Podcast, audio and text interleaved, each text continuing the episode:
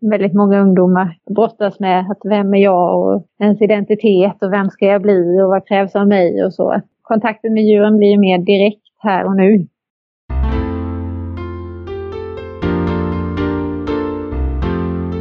Hej allihop och välkomna till Utan skygglappar. Först vill jag rikta ett stort tack till alla er lyssnare för all den positiva respons vi får. Det värmer ska du veta. Och lika mycket tack till alla som har röstat på oss som årets podd på guldpodden.se. Underbart! Ni inspirerar oss att fortsätta. Och du, glöm för allt i världen inte av att följa oss på Instagram och Facebook. Men innan vi ger oss i kast med dagens avsnitt tänker jag mig presentera våra samarbetspartners. Vi är Österlens hästtransportsätter. Är det så att du söker ny hästtransport, släpvagn eller en B-kortslastbil är det definitivt hit du ska vända dig.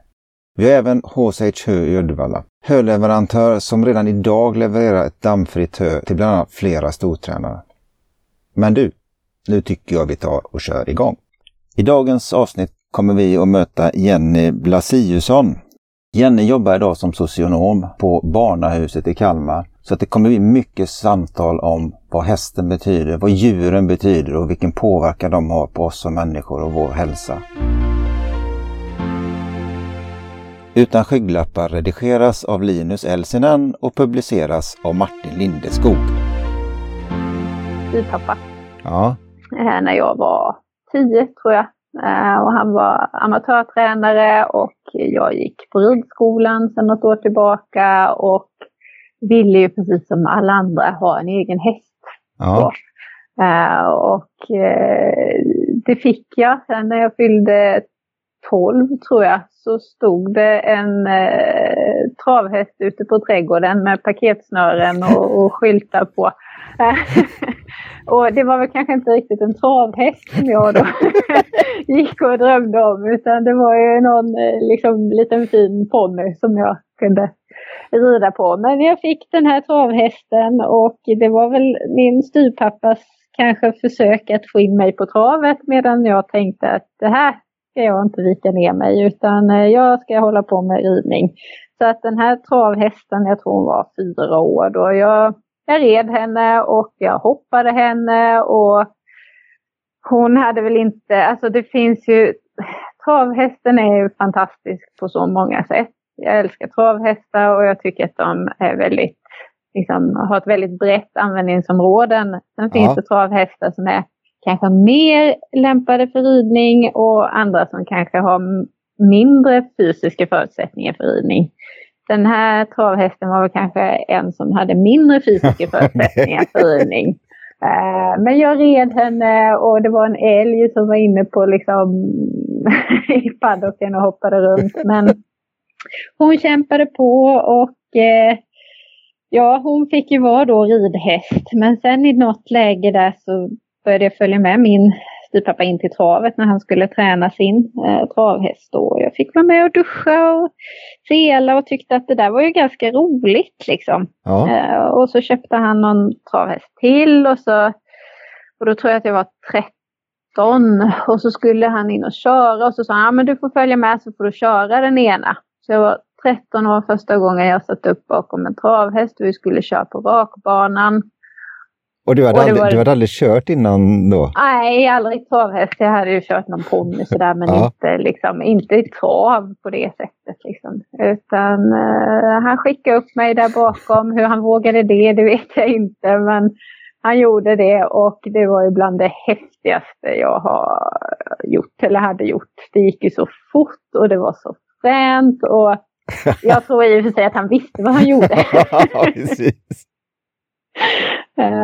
för därefter det då så fick jag ju lite vika ner mig att det här med trav var ju kanske rätt så kul ändå. Då. Eh, men sen kom väl lite stoltheten in där också. Att jag ville ju fortfarande inte kanske fullt ut utan jag hängde i det här med ridningen så. Ja. Eh, Men eh, sen så eh, när jag skulle välja till gymna- gymnasiet så eh, visste jag inte riktigt vad jag skulle göra. Eller mina kompisar skulle väl gå natur och jag var inte riktigt...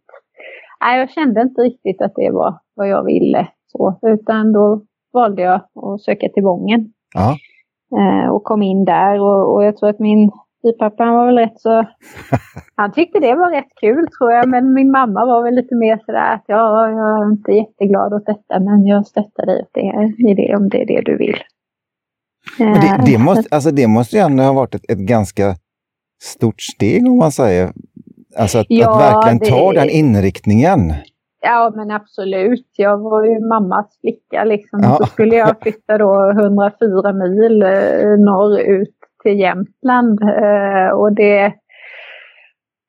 Jag tror inte att jag egentligen kanske visste riktigt vad jag gav mig in på eh, i det läget. Utan jag var väl lite så här, ja, men målmedveten att jag vill gå där och jag sökte och jag kom in och då var det klart att jag skulle gå där. Ja.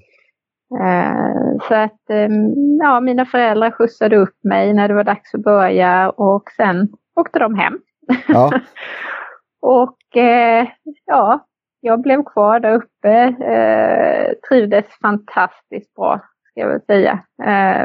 det var verkligen ett val som jag fortfarande kan känna att, att det var så rätt på så många sätt. Ja. jag stormtrivdes i Jämtland och eh, ja, men med människorna och miljön och jag lärde mig jättemycket om, om både hästar såklart men också om mig själv tror jag eh, som människa. Ja. Eh, och jag eh, fastnade ju naturligtvis för en häst också när jag, när jag gick där på gången. Jag hade en, en passhäst som vann lopp och det var första gången jag spelade ut en häst som vann lopp. Och det, ja, det var jättehäftigt. Så det var en hippolog som heter Marita Dyrsmed som hade jobbat eh, många år hos Per Lennartsson. Eh, som var eh, väldigt involverad i denna hästen och eh, också körde den till seger. Och, eh, hon var väl lite sådär, eh, jag tror hon var tredje rankad eller något på förhand och det var februari och det var isbana och hon skulle gå ut och debutera och jag var jättenervös. Och, och jag minns fortfarande när hon sveper fältet på bortre långsidan. Eh, och eh, ja, kommer fram i ledningen och bara vinner. Och jag får gåshud fortfarande när jag pratar om det. Det får jag med här, det är så häftigt. Men den hästen kommer att betyda väldigt, väldigt mycket för mig. Eh, vi fick byta hästar sen och ha olika passhästar och, och um, Eh, sen var det så att om det var, nu måste jag tänka sommarlovet mellan andra och tredje året så eh, va, va, vad, hette, vad hette hästen? Hon hette Crispy Degato. Okej, okay, ja. Eh, och eh, hon lever fortfarande ska jag säga. Hon är ja. väl 26 år idag och eh, hon har haft en, en lång karriär som allt möjligt efter sin eh, travkarriär så att säga. Hon har varit både på 4H-gård och hon har fått hoppa in på ponnyridning. Hon har varit hopphäst och är en fantastisk individ. Ja. Helt fantastisk. Men eh, nej, och sen när jag gick ja, sommaren mellan andra och tre, tredje året på gymnasiet så var det när jag sommarjobbade i ett stall så eh, blev jag översprungen av en eh, häst och skadade mig väldigt, väldigt illa. Okej. Okay. Så att jag hamnade i respirator i Linköping med blödningar på hjärnan och ja, frakturer i kroppen. Så. Eh, och efter det så var resan tillbaka ganska, ganska lång kan man väl säga. Jag fick lära mig gå igen för balanssinnet hade slagits ut. Så, eh, och, och, just de här skadorna jag fick på hjärnan de gjorde att jag var väldigt trött. Så att, eh, Eh, läkarna avrådde väl mig från att, att åka upp och börja gymnasiet där sista, eh, sista året. Men eh, där kom väl det här kanske igen, att jag ville gå min egen väg och göra det som jag tyckte var, var rätt. Eh, så att jag valde ändå att åka upp till gymnasiet och fick enorm uppbackning av både lärare och mina eh, klasskamrater jag hade då. Så att eh, tack vare dem skulle jag vilja säga så, så klarade jag av att ta mig igenom höstterminen där i, i trean. Sen så skulle jag börja på med hästar igen och jag skulle börja ta körlicensen och jag trodde inte att jag var rädd för hästar, men eh, jag, jag var tydligen det.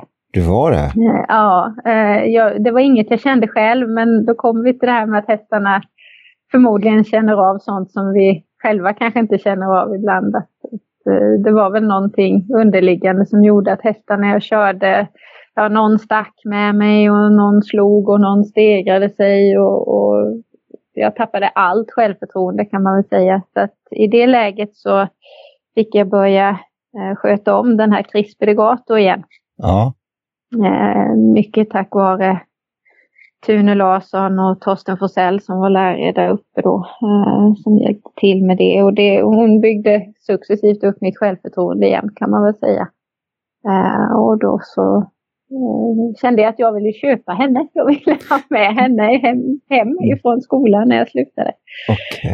Eh, så att eh, det var ganska mycket tjat kan man säga som okay. låg, bakom, låg bakom att jag till slut fick köpa henne. Hon hade gjort sig illa och lite sådär. Så att, men det slutade med att jag fick köpa henne så att hon fick flytta med hem till Småland när jag hade tagit studenten. Eh, och jag körde en del lopp med henne. Hon var ju suverän läromästare. Så att, eh, eh hon betydde väldigt mycket för mig.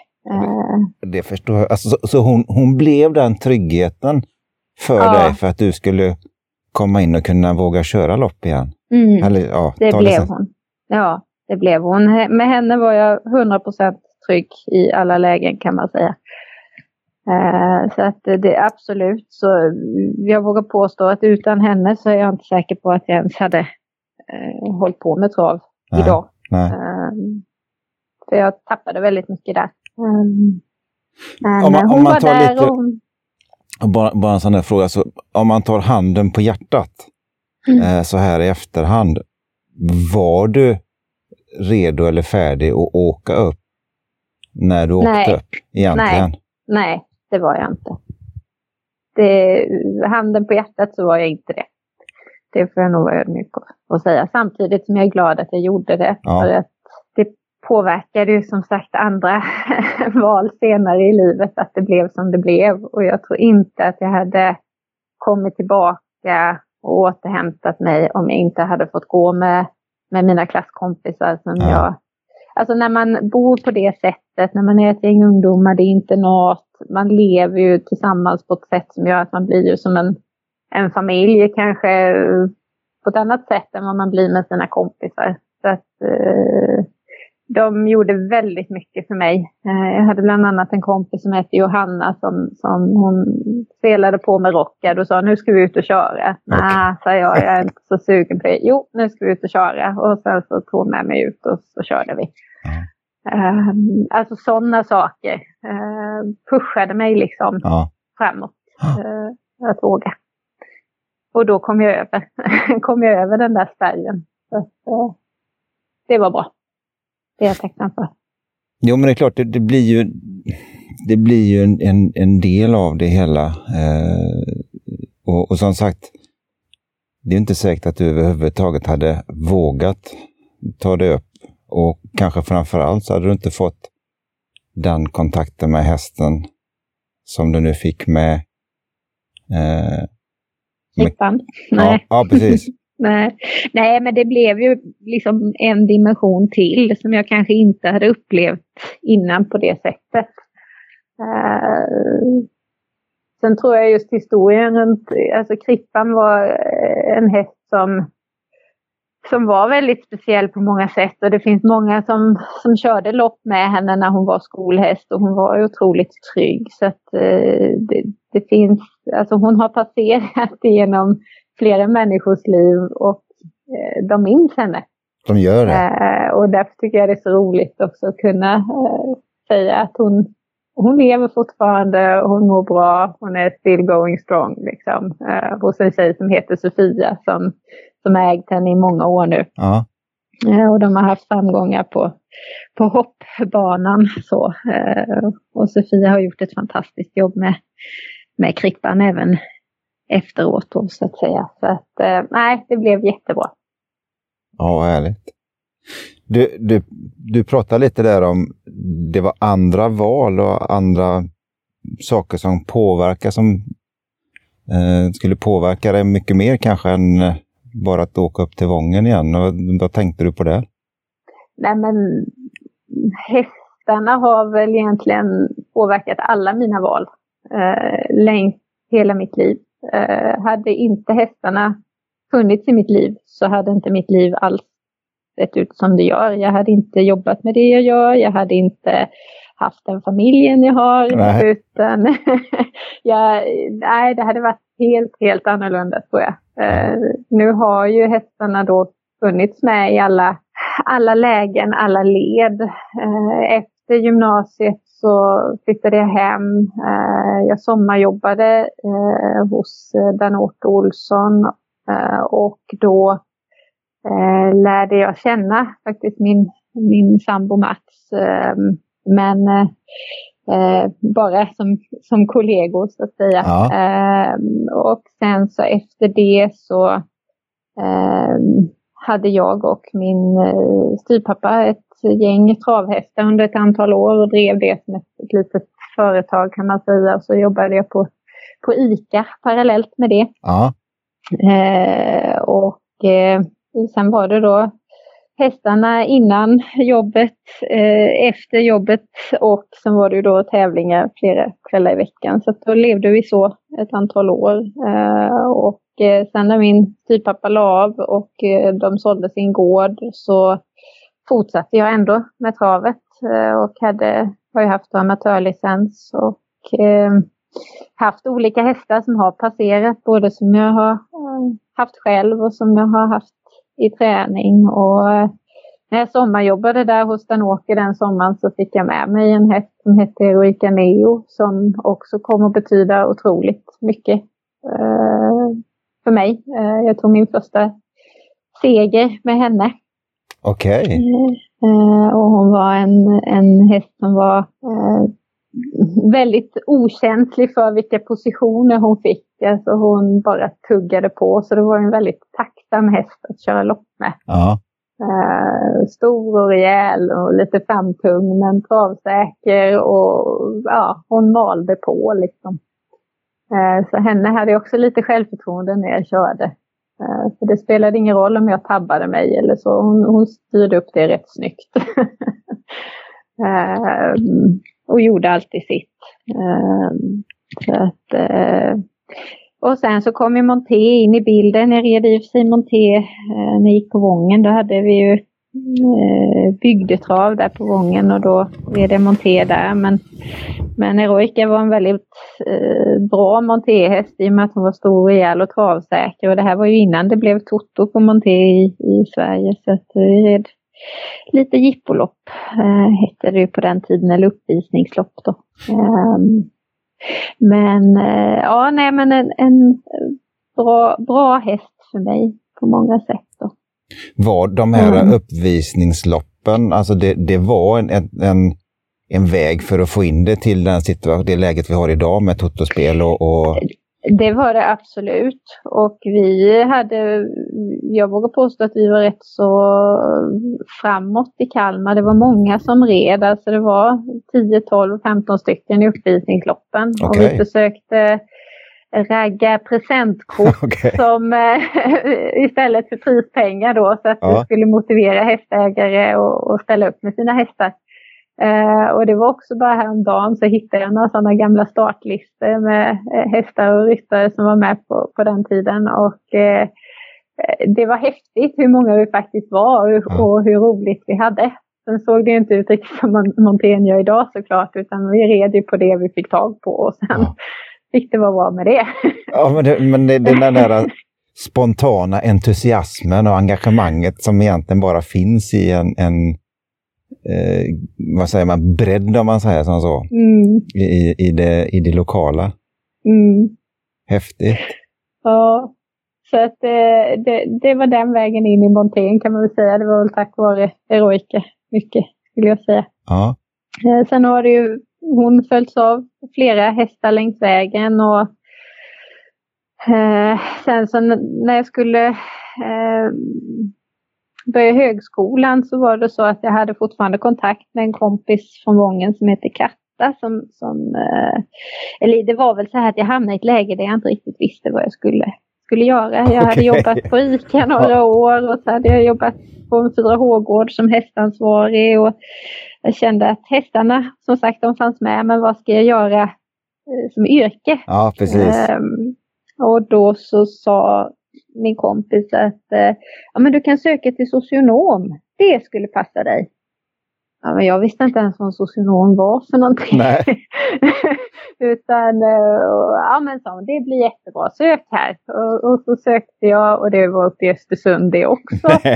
okay. det, då återigen så gick flyttlasset upp till Östersund, inklusive häst då naturligtvis. Ja. Så att eh, det har varit många transporter kors och tvärs kan man säga mellan Östersund och, och Kalmar åt olika håll. Med hästar och flyttar och flyttlass och hundar och så. Eh, men då ja, gick jag högskolan eh, uppe i Östersund och hade ju häst då under tiden ja. Eh, naturligtvis också. Körde lite lopp. Och där lärde jag mig väl en annan sak i och för sig också. För där, i ett läge så lisade jag en häst som eh, hade varit hos Torbjörn Jansson och Stig och Johansson. Och jag tänkte det här blir det. Den kommer att tycka att det är kul att komma till Jämtland. Ja, precis. Och när den här hästtransporten kommer med den här hästen så lastas det ur en häst som är i absolut toppskick naturligtvis. Ja. Eh, och det här är februari och han står där med blank och fin och välmusklad och rund och sommarpäls. Och jag bara kände, vad ska jag kunna göra med den här hästen?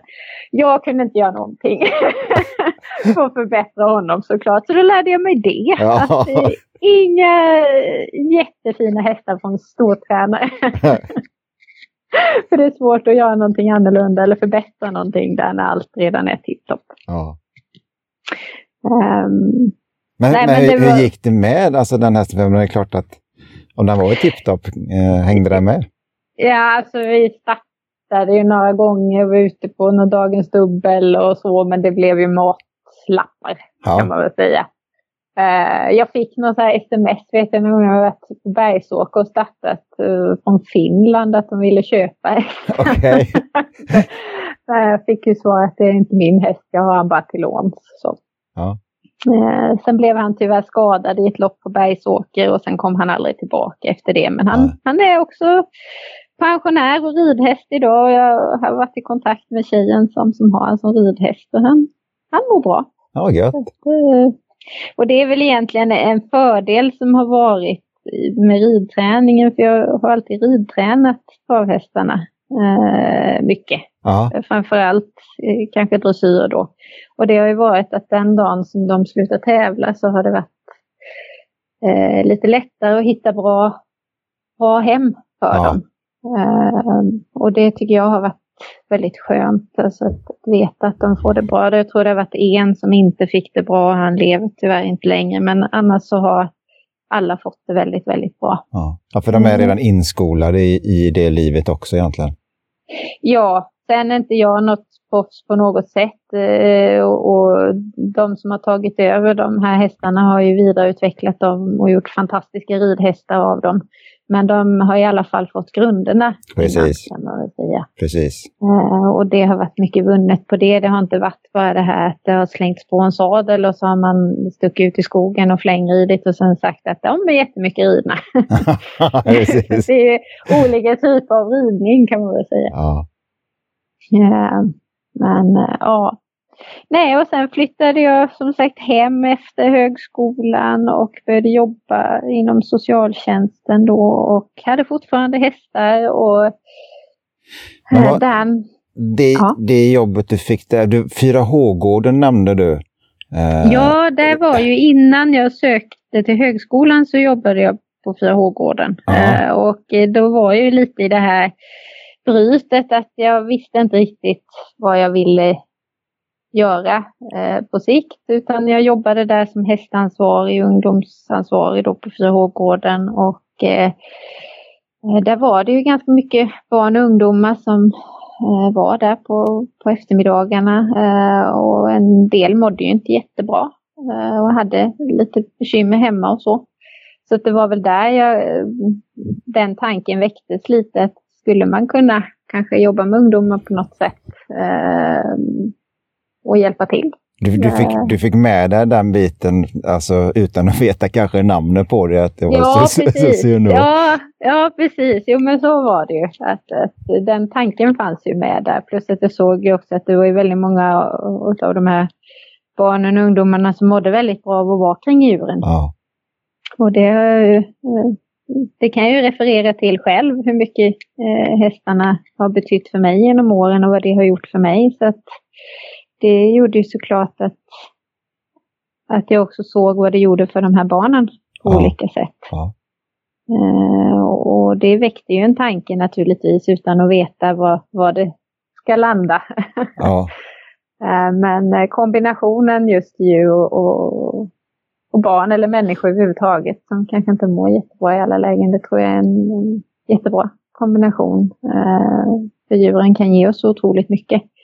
Vi pratade ju lite om det i slutet på förra veckan när vi pratades vid. Mm. Eh, Mm. Just det här och du, du nämnde en händelse på 4H-gården eh, Ja, som jag det, tycker precis. är väldigt talande just för hur djuren Mm. kan påverka oss. Mm.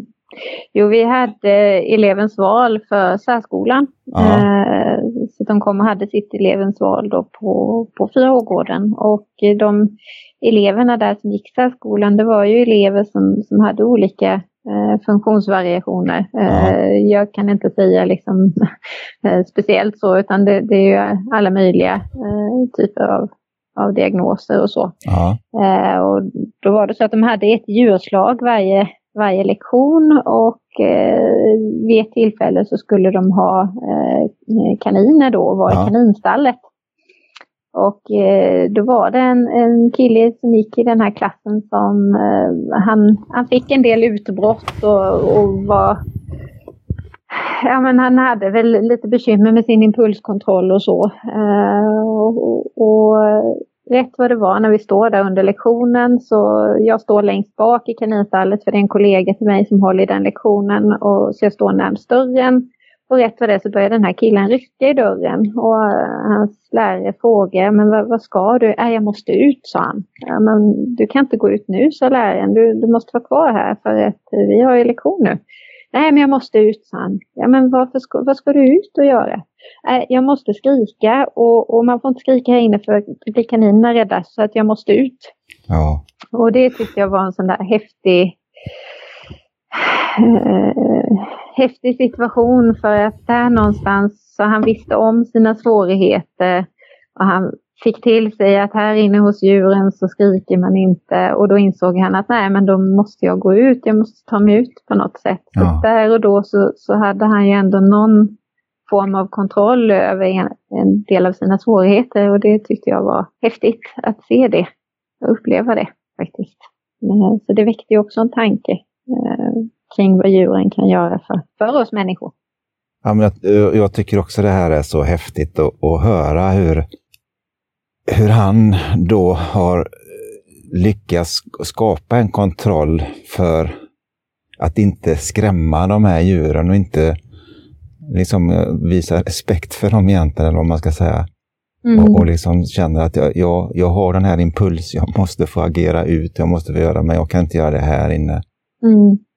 Ja, jag tycker det är skithäftigt att höra. Och det, Mm. det, liksom, det, det visar ju vilken, vilken kraft som det finns i att vara med djur. Mm.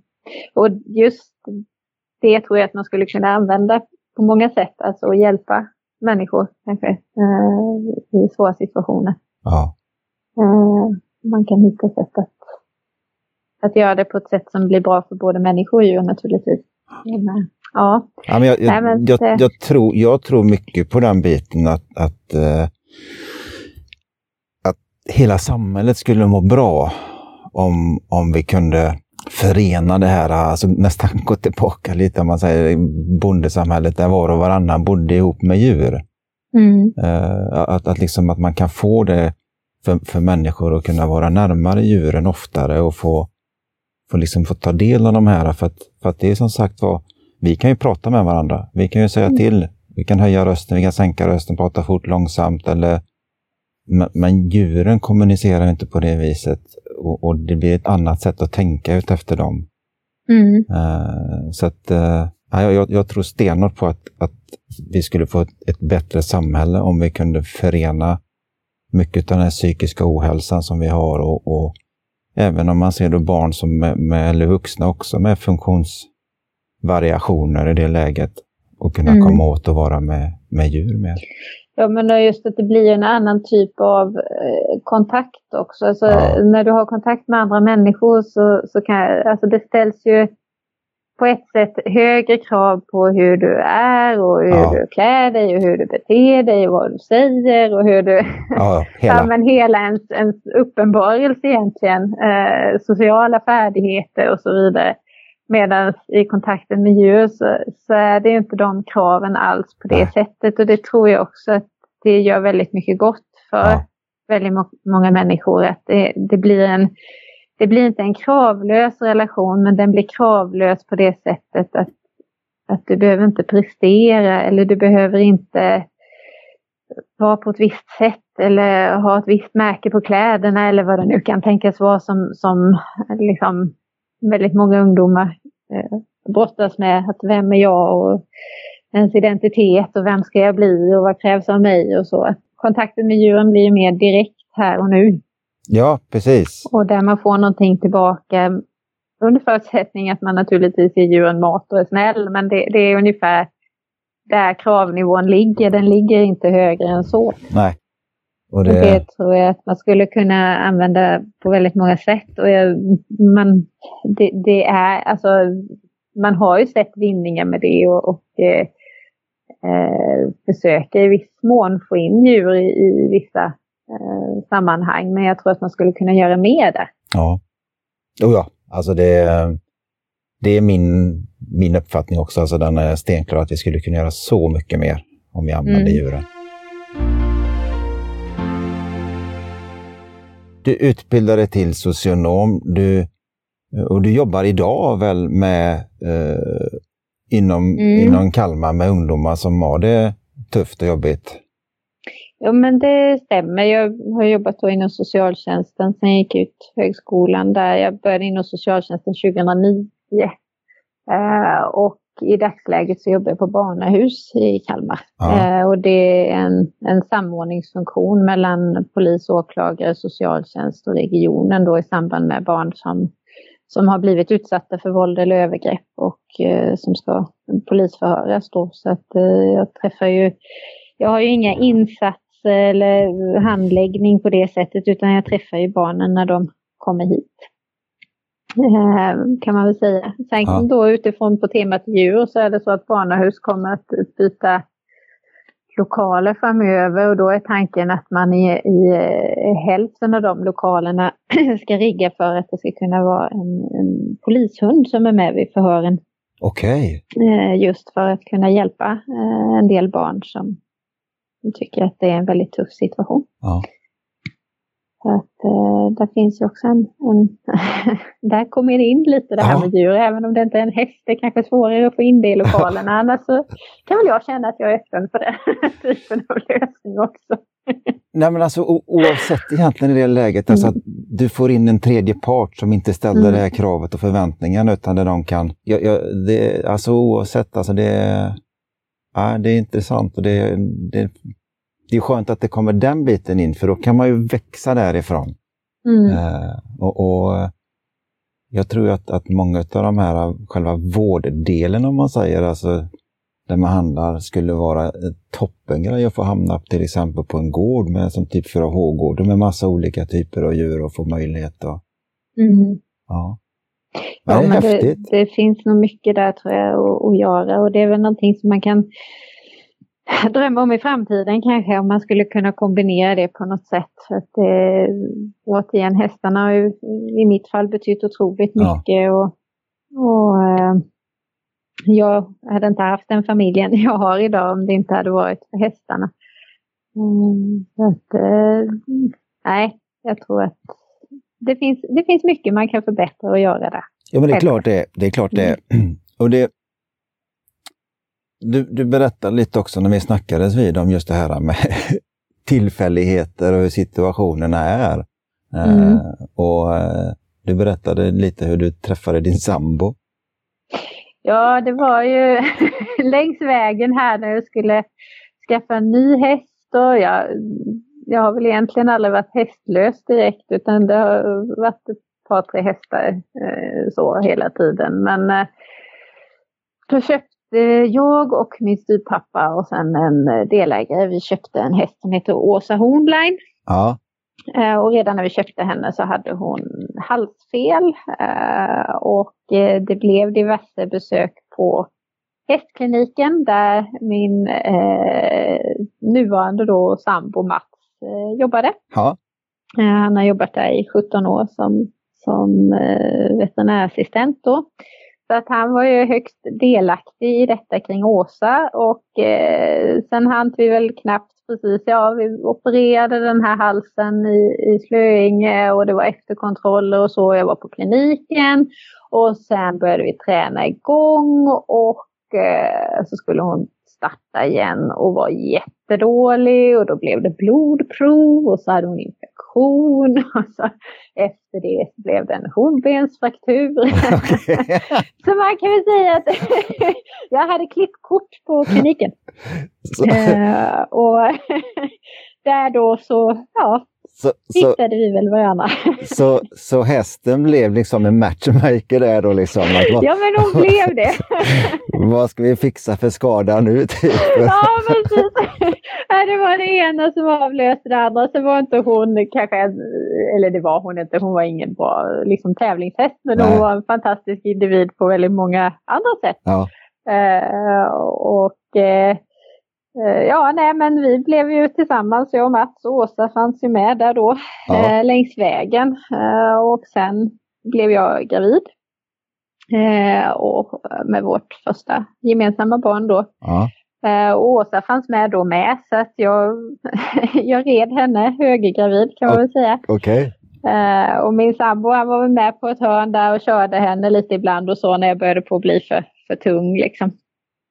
Eh, men sen så, jag minns en gång jag skulle åka till Karlshamn och starta och han var inte så pigg på att följa med och jag var väl gravid här i sjunde månaden och ja. på hästen och åker ner. Och jag minns att det var varmt och jag ryckte skor med magen i vädret och ja, och det gick inte alls bra. Hon galopperade från start.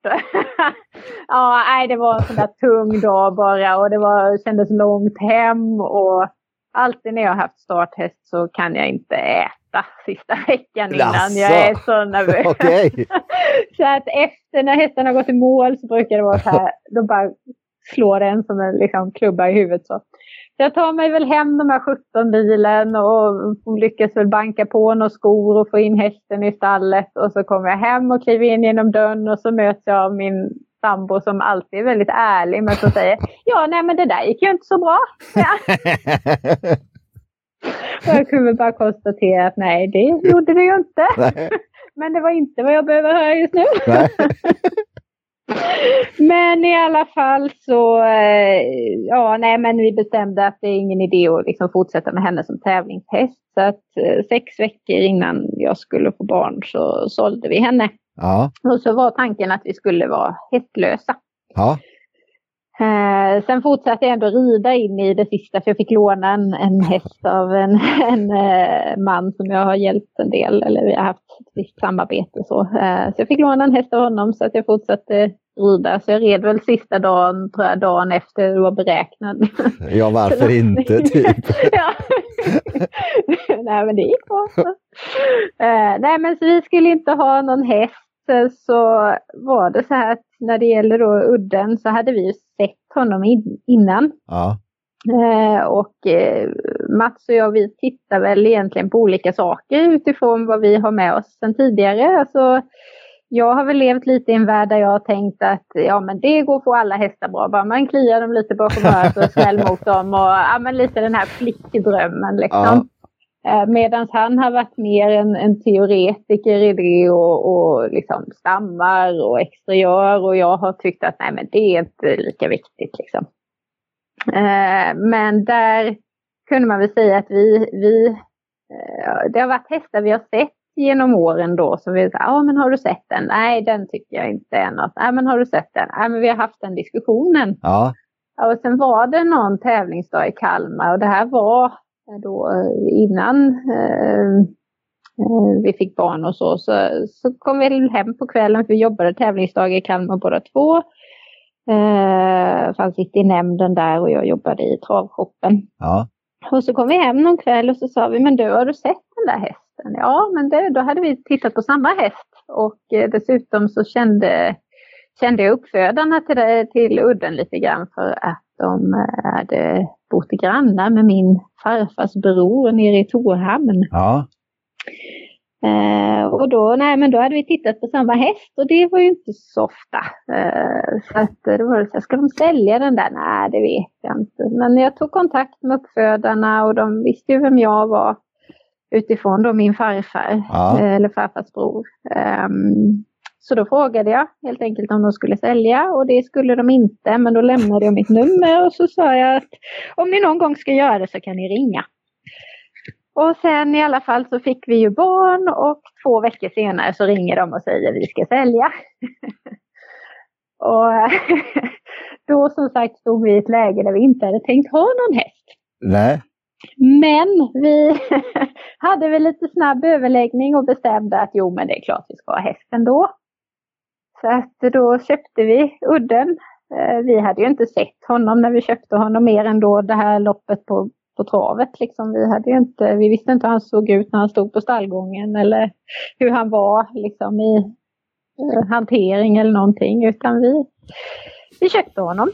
Eh, och sen så fick han stå kvar eh, tre månader tror jag i det stallet där han var då. Eh, och så var vi där nere och körde honom och eh, sen plockade vi hem honom i februari tror jag det var. Eh, februari 2015 tog vi Ja. hem honom. Mm, och sen, eh, nej men vi tränade på. Eh, det har blivit så att jag har ridtränat och min sambo har kört utifrån att han inte kan rida. Eh, så har den fördelningen fått hänga i. Sen har jag väl kört lite ibland men det har främst varit min sambo som har kört. Då. Eh, Och sen började han starta i maj tror jag det var. Han skulle gå ut i ett breddlopp. Och Katrin Fajesson körde och han gick ut och var tvåa.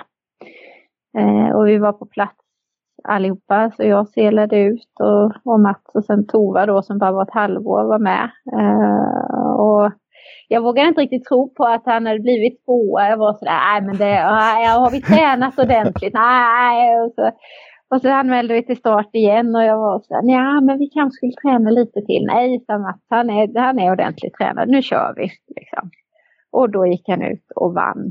Eh, så det var första segern han tog för oss och det var jättehäftigt. Jag grät och ja, jag tror eh, Mats var väl också rätt berörd. Och, ja, vi var i vinnarcirkeln allihopa Ja.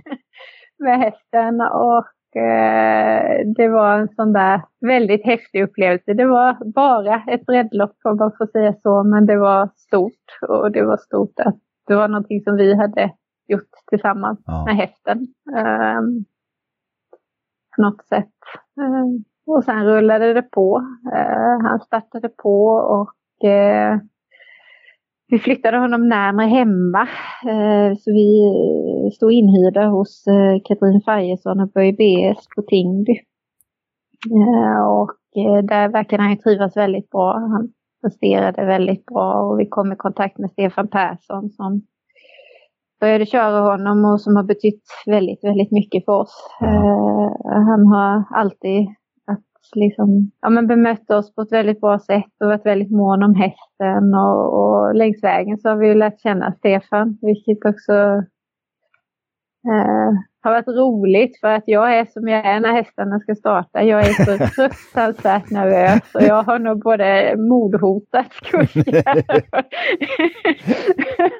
jag är överallt och ingenstans. Så att, eh, jag har inte sett ett enda av Uddens lopp live utan jag brukar köra ut funktionärerna ner från eh, huset ner vid banan och så sitter jag där inne och tittar på tv. Du gör det? Ja, jag har, klar, jag har inte klarat av att se dem eh, på riktigt. Så.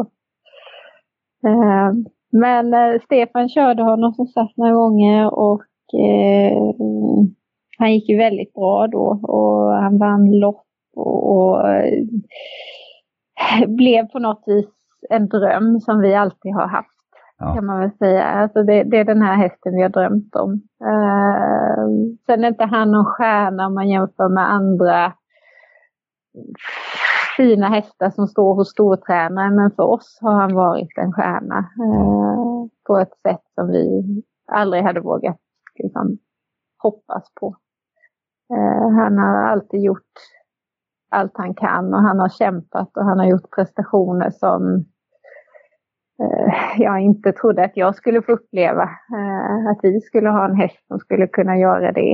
Eh, jag minns, alltså jag minns nästan alla lopp tror jag, men det är vissa som sticker ut och som känns lite extra i, i hjärtat. Så där jag, jag minns ett lopp där han då hade han varit bra och Stefan var väldigt positiv till honom. Alltså han tycker om den här hästen tror jag. Och, och så hade min morfar gått bort ett par veckor innan. Eh, och det här var i december. Eh, min morfar han hade alltid koll när, när våra hästar skulle starta. Han ja. brukade alltid spela någon femma eller tia. Ja. Uh, och det här var då första gången hästen skulle starta efter att min morfar hade gått bort. Och Stefan skulle köra, det var den 28 december. Och det var tuffare motstånd än vad han hade mött innan. Uh, och så bara fick jag någon känsla när jag stod där och selade ut hästen att morfar är med här idag.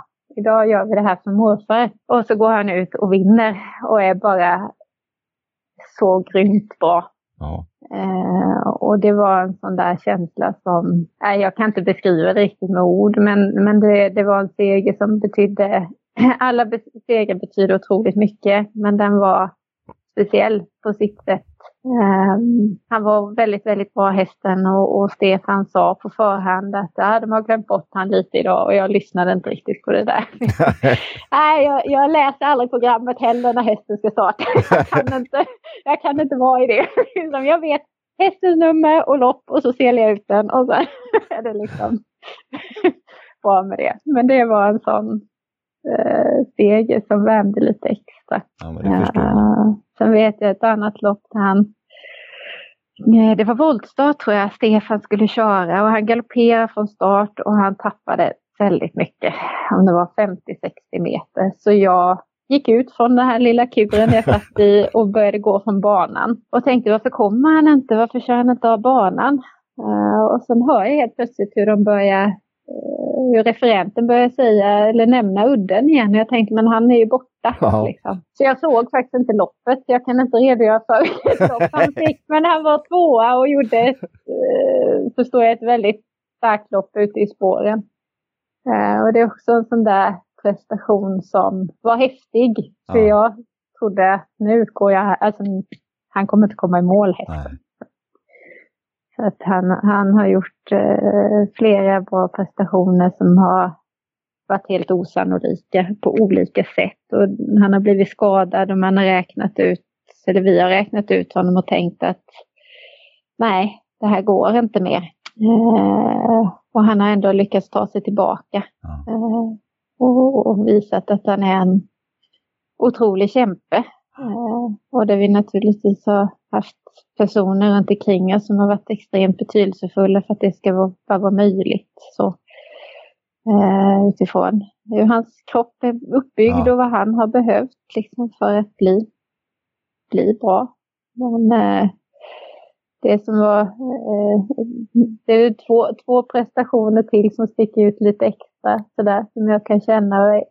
Ena vändan var då hade han haft ett tävlingsuppehåll och, och det var väl efter den här galopphistorien ja. och så gjorde han en start till där vi kände att nej, det häxar lite. Så han, han fick stå över. Ja. Eh, så vi tränade på, vi körde en träningsperiod. Och så skulle han starta och det var väl i juli tror jag. Och då skulle vi åka till Mantorp och vi försökte hitta något lite sådär mindre hårt lopp. Annars så är det ju hårda, ja. hårda lopp i Särskilt när man kommer upp lite i, i klassen så där så är det extremt hårt. Men då var det någon kuskmatch. Eh, jag tror det var Malta Mantorp. Okej. Okay. Ja. Uh, och vi önskade att Johan Karlfjord skulle få köra och det fick han. Okay. Uh, och, och, vi hade spår åtta bakom bilen. Uh, så det var ett topputgångsläge. Jag hade kört provlopp med honom någon vecka innan och han var inte jättebra då. Så vi tyngde ner han lite och så åkte vi upp till Mantorp och så skulle Johan köra och Johan är ju ingen liten person sådär men eh, jag sa till Johan att ja, men ta upp från start och backa ner för han klarar av att gå i spåren så, så kan ni köra till slut liksom. För det lär väl bli körning när det är kuskmatch och amatörmatch och så. Ja. Och när starten går så kan inte Johan hålla honom från start utan Va? han dundrar till ledningen. och sen så tuffar han på där framme i ledningen och in på upploppet så går han ifrån med tussarna kvar eh, och vann. Nej. Jo, eh, jag får gåshud när jag pratar om det. Men, men du vet jag Johan sa det efteråt i vinnarcirkeln sen att äh, jag fick ju körorder men eh, vi fick tänka om där för det gick inte riktigt som, som planerat. Så han sprang det loppet själv kan man väl säga. Fan vad häftigt. Det var lite löpglädje han den dagen. Ja men det var det. Det var, gjorde väl nytta att vara varit ifrån lite kanske. Nej, och sen så ett annat eh, lopp som, som ligger väldigt varmt om hjärtat. Det var, han har varit ute på V75 för oss två gånger. Ja. Eh, men sista gången han var ute på V75 så eh, det var min sambo som ville anmäla till V75. Jag vill inte. Jag tycker det är lite otäckt och det är tufft motstånd och det blir sånt liksom ståhej runt omkring. Och eh, men i alla fall, vi anmälde, det var lärlingslopp och det var ju den här diskussionen, vem ska köra? Eh, annars har vi ju som sagt haft Stefan, ja. men eh, eh, och sen så då när man inte är en eh, välkänd stor tränare så är det ju inte alltid att man kan välja och vraka heller. Nej. Utan vi satte några förslag sådär. Men sen när listan kom så såg vi eh, då när, när första första listan kom så såg vi att de vi hade satt upp inte var tillgängliga och så såg vi samtidigt, eh, eller att de eh, hade andra styrningar då, ja, så såg vi samtidigt att Oskar J Andersson som då ledde lärlingsligan, att han var inte önskad av någon. Okay. Så då var jag lite snabb och petade dit honom där. Uh, och uh, innan uh, innan eh, det blev tävlingar där så Oskar tog kontakt med mig och frågade är hästen i ordning och ja, jo men det tror jag, svarade jag då. Lite sådär. och då frågade han, har han gått med jänkarvagn någon gång? Nej, det har han inte och det ska han inte göra heller, tyckte jag. Men eh, Oskar han, ja men vi testar, vi kan testa vävningen. Och, och jag tänkte, jaha, hur ska det här gå? Men eh, så skrev jag det till Oskar att ja, men om du fixar en jänkarvagn med sidostång så visst, då kan vi testa. Och då kom han dragandes med en jänkarvagn med sidostång till Kalmar. Han lånade det av någon där på Kalmar. Eh, men eh, så värmde han och var nöjd och sen när de skulle ut i loppet så, ja, han hamnade ju långt bak då, spår 13 hade han. Inte jättelångt bak, han kom igenom hyggligt. Sen 1100 kvar så styr Oskar på i tredje spår och jag tänkte herregud vad gör han? Det är V75. och 500-600 kvar går han ut i fjärde spår. Och, och den, det, det tar bra där ute i spåren för honom. Och in på upploppet så ligger de jämsides och eh, jag ser ju att udden är ju trött Liksom. Men han kämpar och kämpar och kämpar och sen på linjen så blir han avslagen av Stefan Persson tränade Wingate Erik. och då fick jag sms efteråt av Stefan där han gratulerade till andra platsen. Ja. Så att, uh, jag svarade att ja, grattis till segern. Det var synd att det kom någon och ramlade förbi där sista biten. Ja. Men han gjorde en helt osannolik prestation. Det, ja, det var helt osannolikt bra var Så att det, det, slår, det slår högt att ha fått vara med om det och det är någonting som jag hoppas att alla, alla som håller på med detta får uppleva. Nu är det många som, som har fått uppleva det men vi hade inte fått uppleva nej. det innan. Och, och, nej, det var otroligt häftigt. Jätte, jättehäftigt var det och Oskar plussade väldigt mycket på, på hästen efteråt och sa att ju mer ju mer jag begärde desto mer kämpade han och det är väl det man kan säga om den här hästen att oavsett vad man ber honom om så ställer han upp på det. Ja. Uh, och sen har han ju dragits då med, med skador och haft problem i, i sin kropp så att uh, nu, nu har vi bestämt att han inte uh, ska tävla längre. Men han har haft senskador och han har ändå kommit tillbaka på ett sätt som vi har sagt att det är mer än vad man någonsin kan önska sig. Plus att vi är, det här är en häst som vi tänker att vi ska ha kvar. Så att vi vill inte att han ska gå sönder utan att han ska må bra och att vi ska kunna ja. använda honom och köra och rida med. Så att eh, eh Mats eh, äldsta flicka hon är 14 och ett halvt och hon, hon har fått testa att köra honom nu. Hon har ponnylicens annars. Så att, eh, men han är snäll hästen och, och han är väldigt tacksam att hålla på med. Så att vi, vi håller väl igång honom och så får vi se sen. Men, men nu är tanken att han får han får ha det bra helt enkelt. Ja. Mm, och sen var ju inte tanken då att vi skulle haft någon mer eh, häst. Han, han, var sista egentligen då? Han var, han var egentligen sista travhästen för jag tänkte vi kommer aldrig mer få någon som tar de här segrarna för oss. Aldrig någonsin. Eh, och, och, det tar ju rätt så mycket liksom, tid och så. Ja. Eh, vi har väl lagt ungefär en halvtid i veckan på, på udden. Ja kan man väl säga. så att eh, vi skulle inte ha någon mer häst eh, och i sommar så började min sambo bearbeta mig och eh, han har tittat på 700-800 hästar tror jag det här halvåret. Nej! jo. I olika forum på olika sätt och aktioner och annonser och och eh, det är väl ungefär hundra han kanske har delat med mig och där jag har liksom nej vi ska ta, nej vi ska ta. Men nu har vi köpt en ettåring. Okej. Okay. så det blev en häst till. Ja, vad häftigt. Vad blev det för någon då? Ja, det är en eh, ettåring som är, har ingen bra stam, ska jag väl säga. Men vi valde på individen. Alltså ja. det är en fin häst som kommer från lite spännande, spännande uppfödare tyckte vi som uppfödd på ett lite annat sätt. Så, eh, ja men nu får de... du du säga. Vad, vad, heter hästen och liksom vad är det? För att det här är ju är kul. De uppfödarna som har fött upp henne eh, håller väl tror jag egentligen på med hopphästuppfödning. Okej. Okay. Eh, och har väl fött upp vad jag förstår väldigt fina hopphästar. Ja. Men har väl också då travet som ett eh, litet eh, liksom sidointresse ja, ja. eller så. Eh, så att eh, som sagt stammen är inte så mycket att stoltsera med. Hon är väl efter Alvena Pelé. Ja. Eh, men däremot så tyckte vi att det var en väldigt, väldigt fin individ. Välväxt och rätt vinklar och, och så. Och det är väl lite så som vi tänker att man får, ja, men som lite amatör så får man chansa lite för man har kanske inte den plånboken att kunna uh, vara med på de stora. Men, men vad, är det för, vad är det för mödorna på den?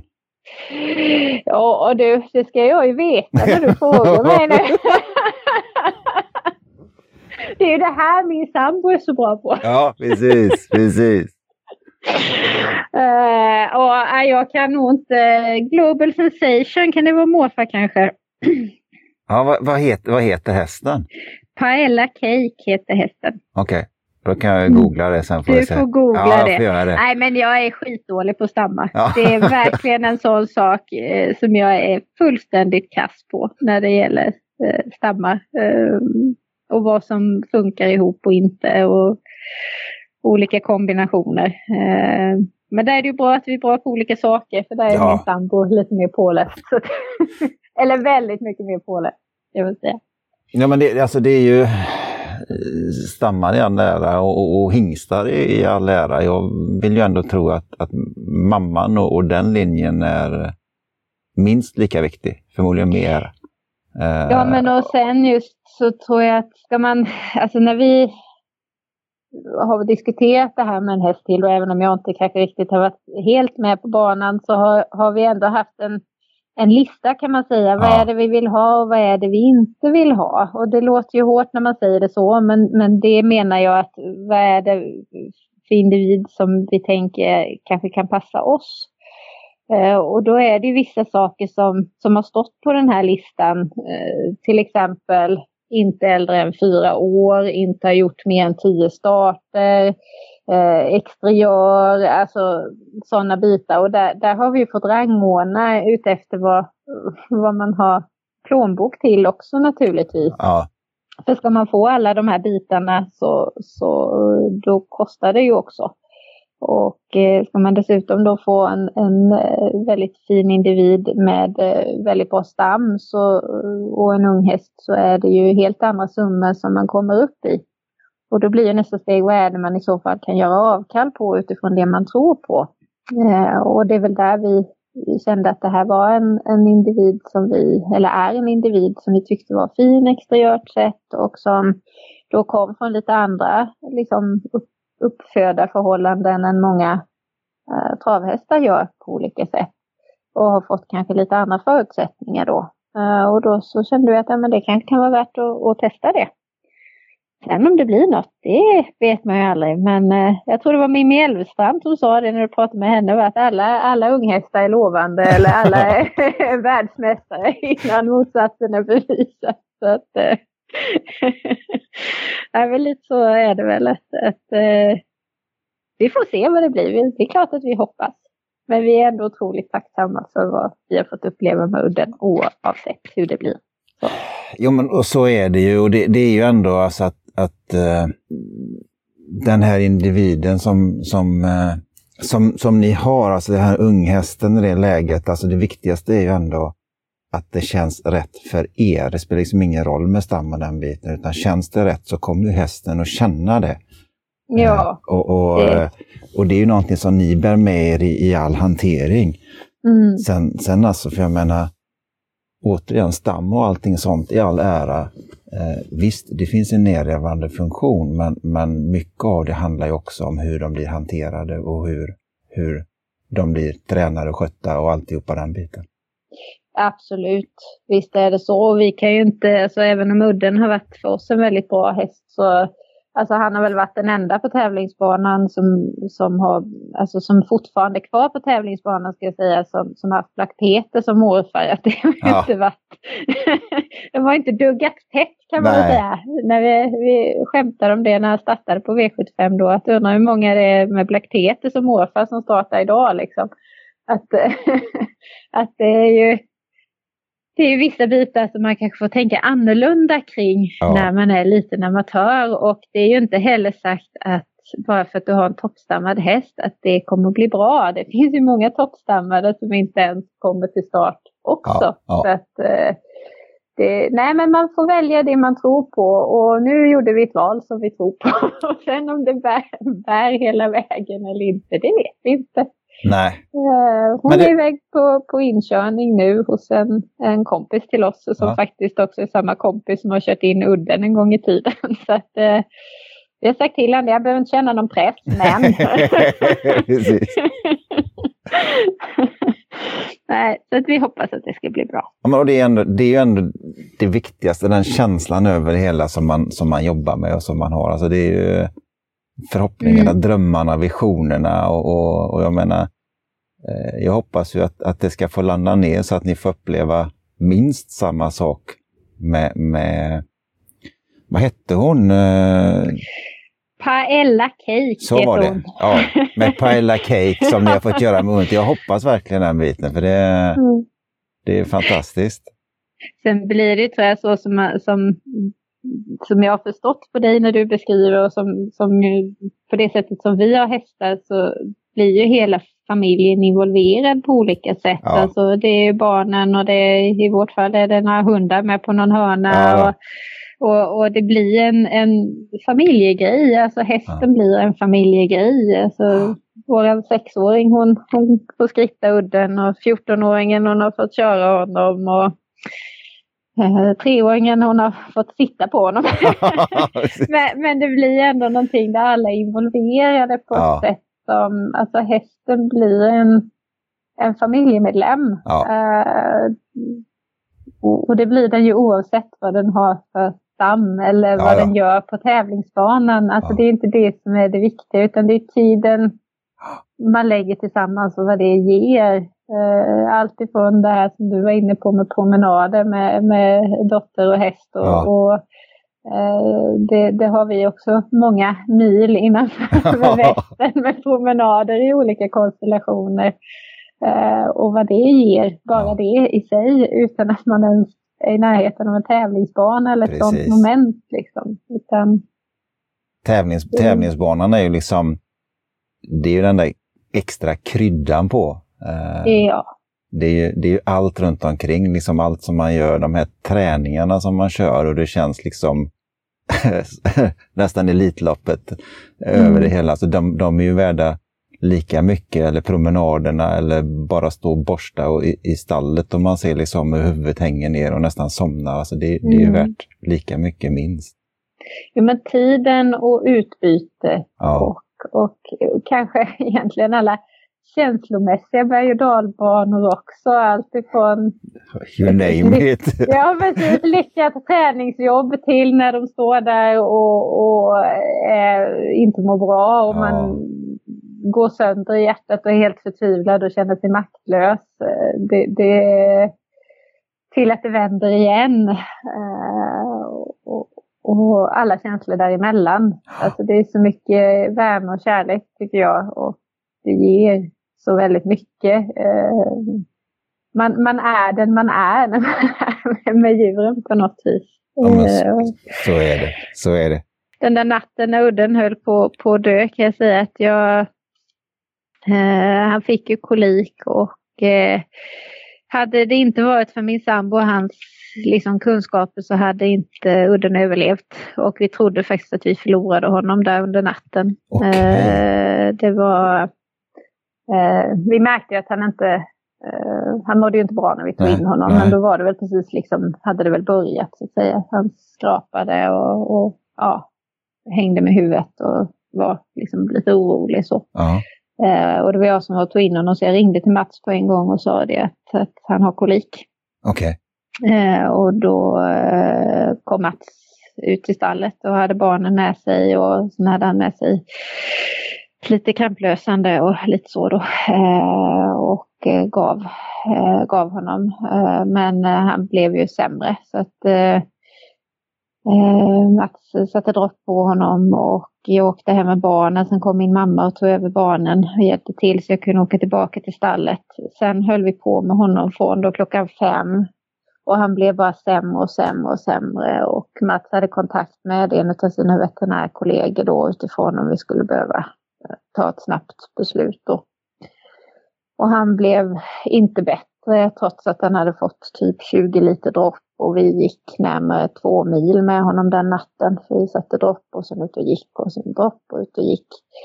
Och vid tvåtiden så fick han cirkulationssvikt tvåtiden på natten och då vet jag att min sambo sa att nej Jenny, det, det, det går inte. Uh, och jag fick väl lite panik där kan man väl Aha. säga. Eller jag fick panik kan jag säga. Och så ja men vi måste lasta honom, vi måste åka till uh, Helsingborg. Och, och det är ju tur att min sambo är lite mer lugn och sansad och sa att, det, det, går inte igen, vi kan inte liksom utsätta honom för det. Nej. Han kommer inte att klara det.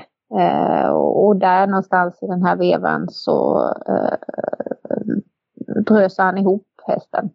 Eh, när han har den här cirkulationssvikten. Och förmodligen så var det någon liksom mindre tarmomvridning på något sätt. För efter att han har brösat i backen så börjar det så smått vända. Oj! Uh, han ligger en stund och vi utifrån att vi inte liksom vet vad vi ska göra riktigt utan vi bestämmer att vi fortsätter som vi har gjort. Vi fortsätter att ge dropp ut och gå och dropp ut och gå. Alltså vi, vi, vi fortsätter göra vad vi kan liksom ja. och håller honom varm. Och han fick ligga en stund och hämta kraft då när han hade eh, fallit ihop där och vi gjorde vad vi kunde för att hålla honom varm. Och där någonstans så ser vi också hur, hur cirkulationen sakta börjar komma igång och eh, det börjar låta lite i magen på honom och vi får upp honom och vi fortsätter i tre timmar till ungefär eh, och då lossnar det liksom. Eh, så att läget blev hyfsat stabilt. Eh, och då åkte jag hem till, till barnen då och löste av min, min mamma. Ja. Och sen var Mats kvar då eh, några timmar till och sen byttes vi vid och sen var det några kompisar som kom och hjälpte till när läget var stabilt sen. eh, kunde hem och äta. Och så. Men eh, nej, han hade inte överlevt om det inte hade varit för Mats kunskaper. Så jag vet att jag sa det till Mats att jag älskade honom innan, men jag älskar honom ännu mer efter den natten. så att, eh, ja, nej, och där var det ju hopp och förtvivlan om vartannat. Eh, och när det sen stod klart att han kommer klara sig, då var ju det en otrolig lättnad. Ja. För vi, vi trodde att vi skulle förlora honom den natten. Ja, det är en pers. Den här, den här jädra koliken alltså, den är fy fan. Mm. Så fort det går. Mm. Men han klarade sig och han mår bra idag och det är vi väldigt tacksamma för. Ja, ja det är det viktigaste. Mm. Då blir det ju så här, Jenny. Eh, Mm. Det slutar ju lyckligt. det, det, är, eh, så det är ändå skönt att man får ta med sig den biten. Så att jag, jag är Mm. jättetacksam för att jag har fått lov att prata med dig här en stund. Ja, Eh, men tack så mycket. Ja, Det- det, blev mycket prat här. om Ja, men det, det är så det ska vara. Det, Mm. Jag tycker det är fantastiskt kul att höra dina historier. Eh, Ja, men och- tack så och- mycket för att du velat lyssna. Så som sagt, så ser jag fram emot att se Pajan på banan sen då. Ja, vi får se det. Ja. Får hoppas att det går bra där. ja, det får vi hoppas. Tack så Jag hoppas det går bra med dina hästar med. Ja, men det är, det är samma sak. Vi hoppas det Ja, med. vi Så är det. det är det sista som överger en. Oh ja, oh ja. det är bra. ja, men jättebra.